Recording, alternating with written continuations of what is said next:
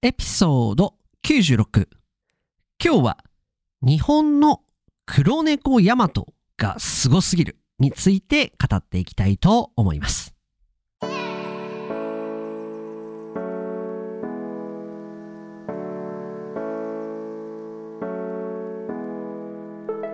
世界の皆さん、こんにちは、こんばんは、おはようございます。ポッドキャスターのカイチです。いつも世界各国からカイチと学ぶ生の日本語を聞いてくださり、本当にありがとうございます。皆さんの国では何か物を買ったり、あとは何か荷物を送ったりするとき、どうやって荷物を送りますか？私は日本で生活しているときは、ほとんど今オープニングでもありました黒猫ヤマトという、まあ、配送会社を使ってます。この黒猫ヤマトさん、まあ、日本の、まあ、どこにでもあるわけですけれどもあとアメリカにもこう支店がありまして、まあ、アメリカと日本でこう荷物を送ったりもできますしただこの日本国内ではこの黒猫ヤマトという会社さんがすごいんです。どんな感じですごいのかそれを今日は語っていきたいと思います。それでは今日も張り切っていきましょう。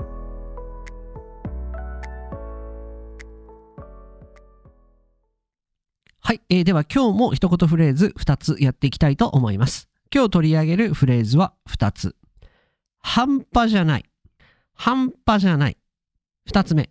料金が良心的。料金が良心的。この2つについて簡単に解説していきたいと思います。半端じゃない。これ日本人結構使います。そしてこの半端じゃないっていうのは、まあいろんな活用といいますか、こう言い方が変わっていくといいますか、こう友達と使う時の言い方と、まあ、正式な言い方が違う単語です。まず、この半端じゃない。半端ではない。これは何なのかというと、とてつもない。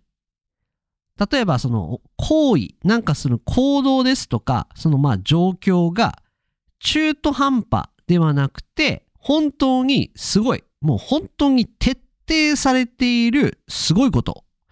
英語にしますと非常に難しいんですけども、incredibly ですとか、extremely ですとか、あとは、あ extraordinary みたいな感じの単語がこの半端じゃないというものに該当します。例えば本当に驚いてすごいなっていう時に使うことが多いのかなと思います。例えばもうあの人の勉強量は半端じゃないってっていうことはもうそあの人はとんでもなく勉強してる。もうすごいもう他を、他と比べても、もう比べられないぐらいめちゃくちゃ勉強している。あとは、まあ、つい最近、あの JLPT があったと思うんですけども、あ、あの人さ、もう JLPT の N1 をクリアの、クリアのパスするために、もう半端じゃないぐらい勉強してて、多分あの人受かるよ、ですとか、つまりもうとてつもない勉強量をしてたり。そんな時に使うのがこの半端じゃないと。半端ではない、半端じゃない。そしてこの半端じゃない。この表現、いろいろな活用がありまして、少しこう、口語で、あの言葉の表現で、ちょっとこう短くなっていくんですね。半端じゃない。まあこれが今お伝えしたもの。で、これがちょっと短くなり、半端ない。これもほぼ同じ意味ですね。半端ねえ。半端ねえ。パネー。パネーっていう、パネーってこれは友達同士ではたまに使いますね。マジパネー。まあ、あの、誰かまだ使ってればですよ。私、私は本当に驚いた時ですとかは使いますね。パネーって 使いますけども、まあそういうことを言ってる人がいたらですよ。あ、この人は半端じゃない。もうとてつもなく、エクストリームリーなことで、ちょちょ、どちゃらこちゃらっていう表現をしてるんだなと思ってくれればいいかなと思います。あの、お仕事ですとか、ビジネスシーンでは、パネーとか、半端ないっていうのは使っちゃダメですよ。友達同士のあのカジュアルな会話で使うものがこれに当たるかなと思います。二つ目、料金が良心的。まあ、あの、最初の前半部分、料金がこれは、まあ、あの、あれですよね。そのお金、その料金なので、まあ、その価格ですとか、fair ですとか、まあ、そのもののお金が良心的。これは、良心的というのは何なのかというと、漢字が良い、good、心は、まあ、heart。この二つが合わさって good heart だから敵はなんか feeling みたいな感じなんですけども、良心的、つまり good heart 言うぐらいなので、そんなに金額が高くない。そしてお得感がある。まあちょっとこっちあの買う側が得しているなっていう。まあそんなに高い金額ではないということ時に使います。例えばですね、定食屋さん、あの日本料理、ジャパニーズレストラン、お寿司ですとか、こう見た目がすごい高そうなお店ってあるじゃないですか。高級な。あ、この店高そうだなと思って、じゃあちょっといけるかわかんないけど、メニューだけでもちょっと見てみようかなと思ってメニューを見たら、あれ？意外と安いって時ないですか皆さん？あ、別にイタリアンでもいいですよ。イタリアン、フレンチ、あの、ステーキ、あの、ピーター・ルーガー、あの、オーフギャン、なんでもいいんですけども、こう、チラッと見たときに、あ案外安いなって時あるじゃないですか。その時に出てくるのがこのフレーズ。あ、案外価格良心的だね。ですとか。あ、良心的な金額なんだ、この店は。みたいな。あ、だからそん、思ってた以上に、あ、思ってたよりもまあ高くないですとか。まあそんなに高く、安いわけじゃないんですよ。安いわけじゃないけど、まあ、なるほどな。を、ちょっと、あの、ちょっと、ちょっと安くしてくれてんだな、みたいな時に使うのが、この良心的という単語です。では、この2つの単語に注目して本編行ってみましょう。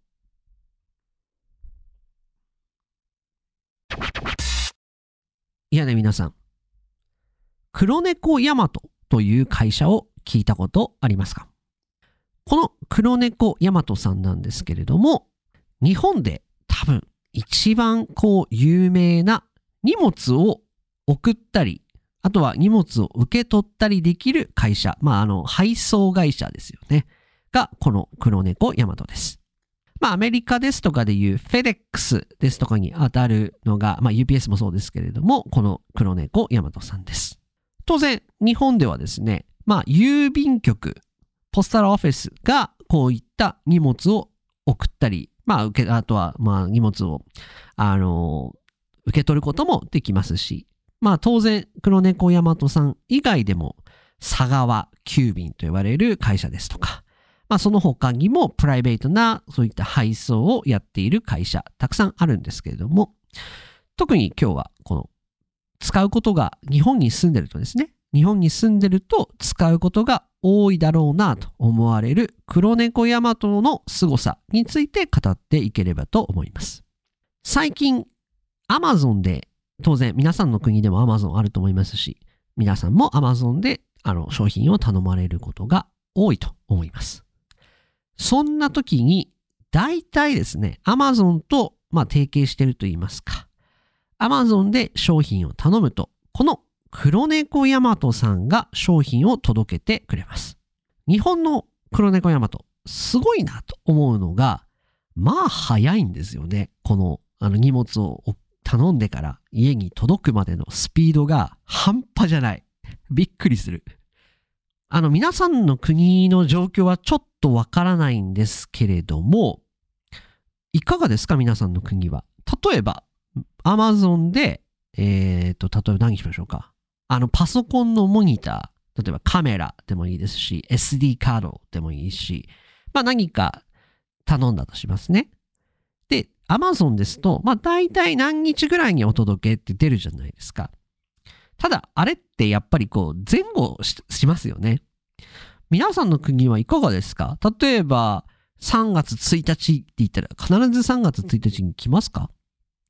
この黒猫ヤマトさん、結構正確に届けてくれる。あの、本当に指定日に届けてくれる。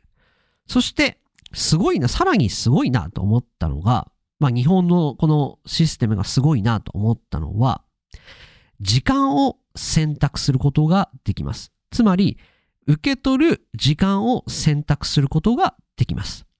いくつかのスロットがが設定されていて、例えば朝9時から昼の12時まで。えー、夕方はま2時から4時、4時から6時。で、夜も届けてくれます。6時から8時ですとか、あとさ、一番遅いのが夜の9時ぐらいまであったのかなというふうに思います。なので、仕事がまあ5時ですとか6時に終わって家に帰ってからでも受け取ることができる。まあ、あと日本の場合はですね、えっ、ー、と、コンドミニアムみたいのに住んでいると、建物のエントランスのところに、あの、宅配ボックスと言われる、まあ、アマゾンですとか、荷物を届いた時に入れておけるようなボックスがあるんですね。で、荷物がそこに届くと、自分のその暗証番号ですね。まあ、自分の部屋に、マンション、あの、コンドミニアムであれば、あの、パスワードを渡されて、そのパスワードをピピピピピって押すと、パカッてドアが開いて、そこの中に荷物が入ってると。なので、セキュリティも安心というシステムが日本にはあります。話戻りまして、黒猫ヤマト、時間が設定できる。これ、すごくないですか？何時に来てくれる？で、本当にその時間に来てくれるんですよね。すげえなと思って。そして、かなり正確に、あの、日付の Amazon さんで、例えば3日後のまあ、3月20日ですっていうのは3月の20日のその2時から4時の間にちゃんと来てくれる。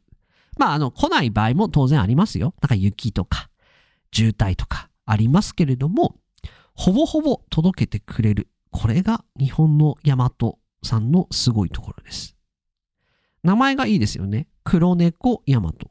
黒猫は Black Cat。ヤマト？これは何ですかね？ヤマト。昔の、あの、あれですかね？大和時代とかの大和ですかね？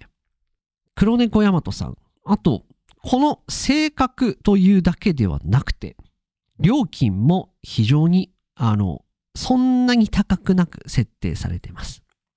例えば、私がいつも送っているものとして例を挙げますと、スーツケース。地元秋田から東京に出張に行くときですとか、まあ、あとは帰ってくる時ですよね。東京から秋田まで帰ってくる時ですとか、ちょっとこの荷物邪魔だなっていう時あるじゃないですか。こういった時は、なんと、近くのコンビニエンスストア、例えばローソンですとかセブンイレブンですとか、まあ、あの、ヤマトさんと、あの、提携、こう、 agreement を結んでいるコンビニエンスストアであれば、そこのコンビニエンスストアに荷物を持って行ってまあ、東京の場合はもう至るところにコンビニエンスストアがあるので、まあ、そこに持って行って、あのー、ちゃんと、まあ、アプリからもできるんですけれども、まあ、あの、配送表っていうか、こう、レターみたいなのを書くと、もうそこでお金を払って送ることができると。そして、私のスーツケースであれば、だいたい1400円とか1500円。まあ、あれですよね。10$ とか $12 とかで送ることができると。そしてもう送った次の日には届いているというとてつもないサービスがこの黒猫ヤマトです。びっくりですよね。そして最近では荷物をコンビニエンスストアに送り、そしてその荷物をコンビニエンスストアで受け取ることもできます。これは何がいいのかと言いますと、何かこう、親に見られたら嫌なもの。あとは奥さんに見られたら嫌なもの。旦那さんに見られたら嫌なもの。多分、何か皆さんあると思うんですよね。例えば、高級なバッグを買いました。高級な何かを買いました。そんな時に旦那さん、奥さんにあのバレてしまうと怒られるじゃないですか。彼女、彼氏でもいいですよ。そんな時にコンビニエンスストアに送ると、あの、バレないっていう、この素晴らしさ。そんなことまでできるのが、このジャパンの黒猫ヤマトのクオリティです。まあ、あの、僕は特にそんなのない、バレちゃいけないものなんてないんですけれども、私はこの黒猫ヤマトさん、非常に助かっておりまして、今日も、まあ、いろいろ受け取りましたので、本当にありがとうございます。そんなわけで今日は黒猫ヤマトの凄さ語ってみました。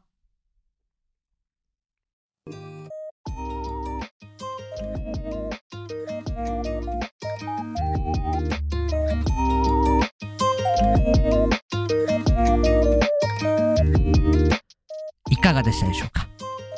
今日は日本国内ですごいこう便利なサービスといいますか配送ですとか送ったりですとか荷物を送ったりとかするときに便利な黒猫ヤマトについて語ってみました。非常に料金もまあ良心的でかつきちっと届けてくれる。そしてあんまり壊れたりしないというところの安定さですとかこう安心感も黒猫ヤマトさんの魅力ではないでしょうか。もし今日の話を聞いてあそんなサービスもあるんだと思ってくれたらぜひぜひ使ってみてください。